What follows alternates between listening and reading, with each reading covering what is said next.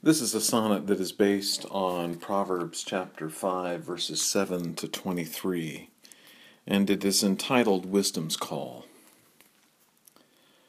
And now, sons, to my words listen and do not stray.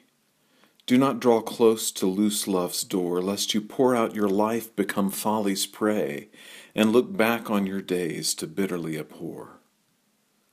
But do stray Stray here, among your lilies' love, along green banks between passion and promise, with your lovely deer, your secret highland dove, who is your well's fullness, flowing spring and solace.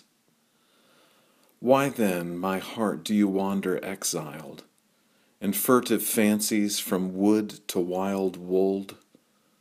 Where so easily entangled, deceived, and beguiled, you die of exposure lost lonely and cold. Lord, before you I stand. You see and ponder all. Make my heart to love wisdom, to delight in her call.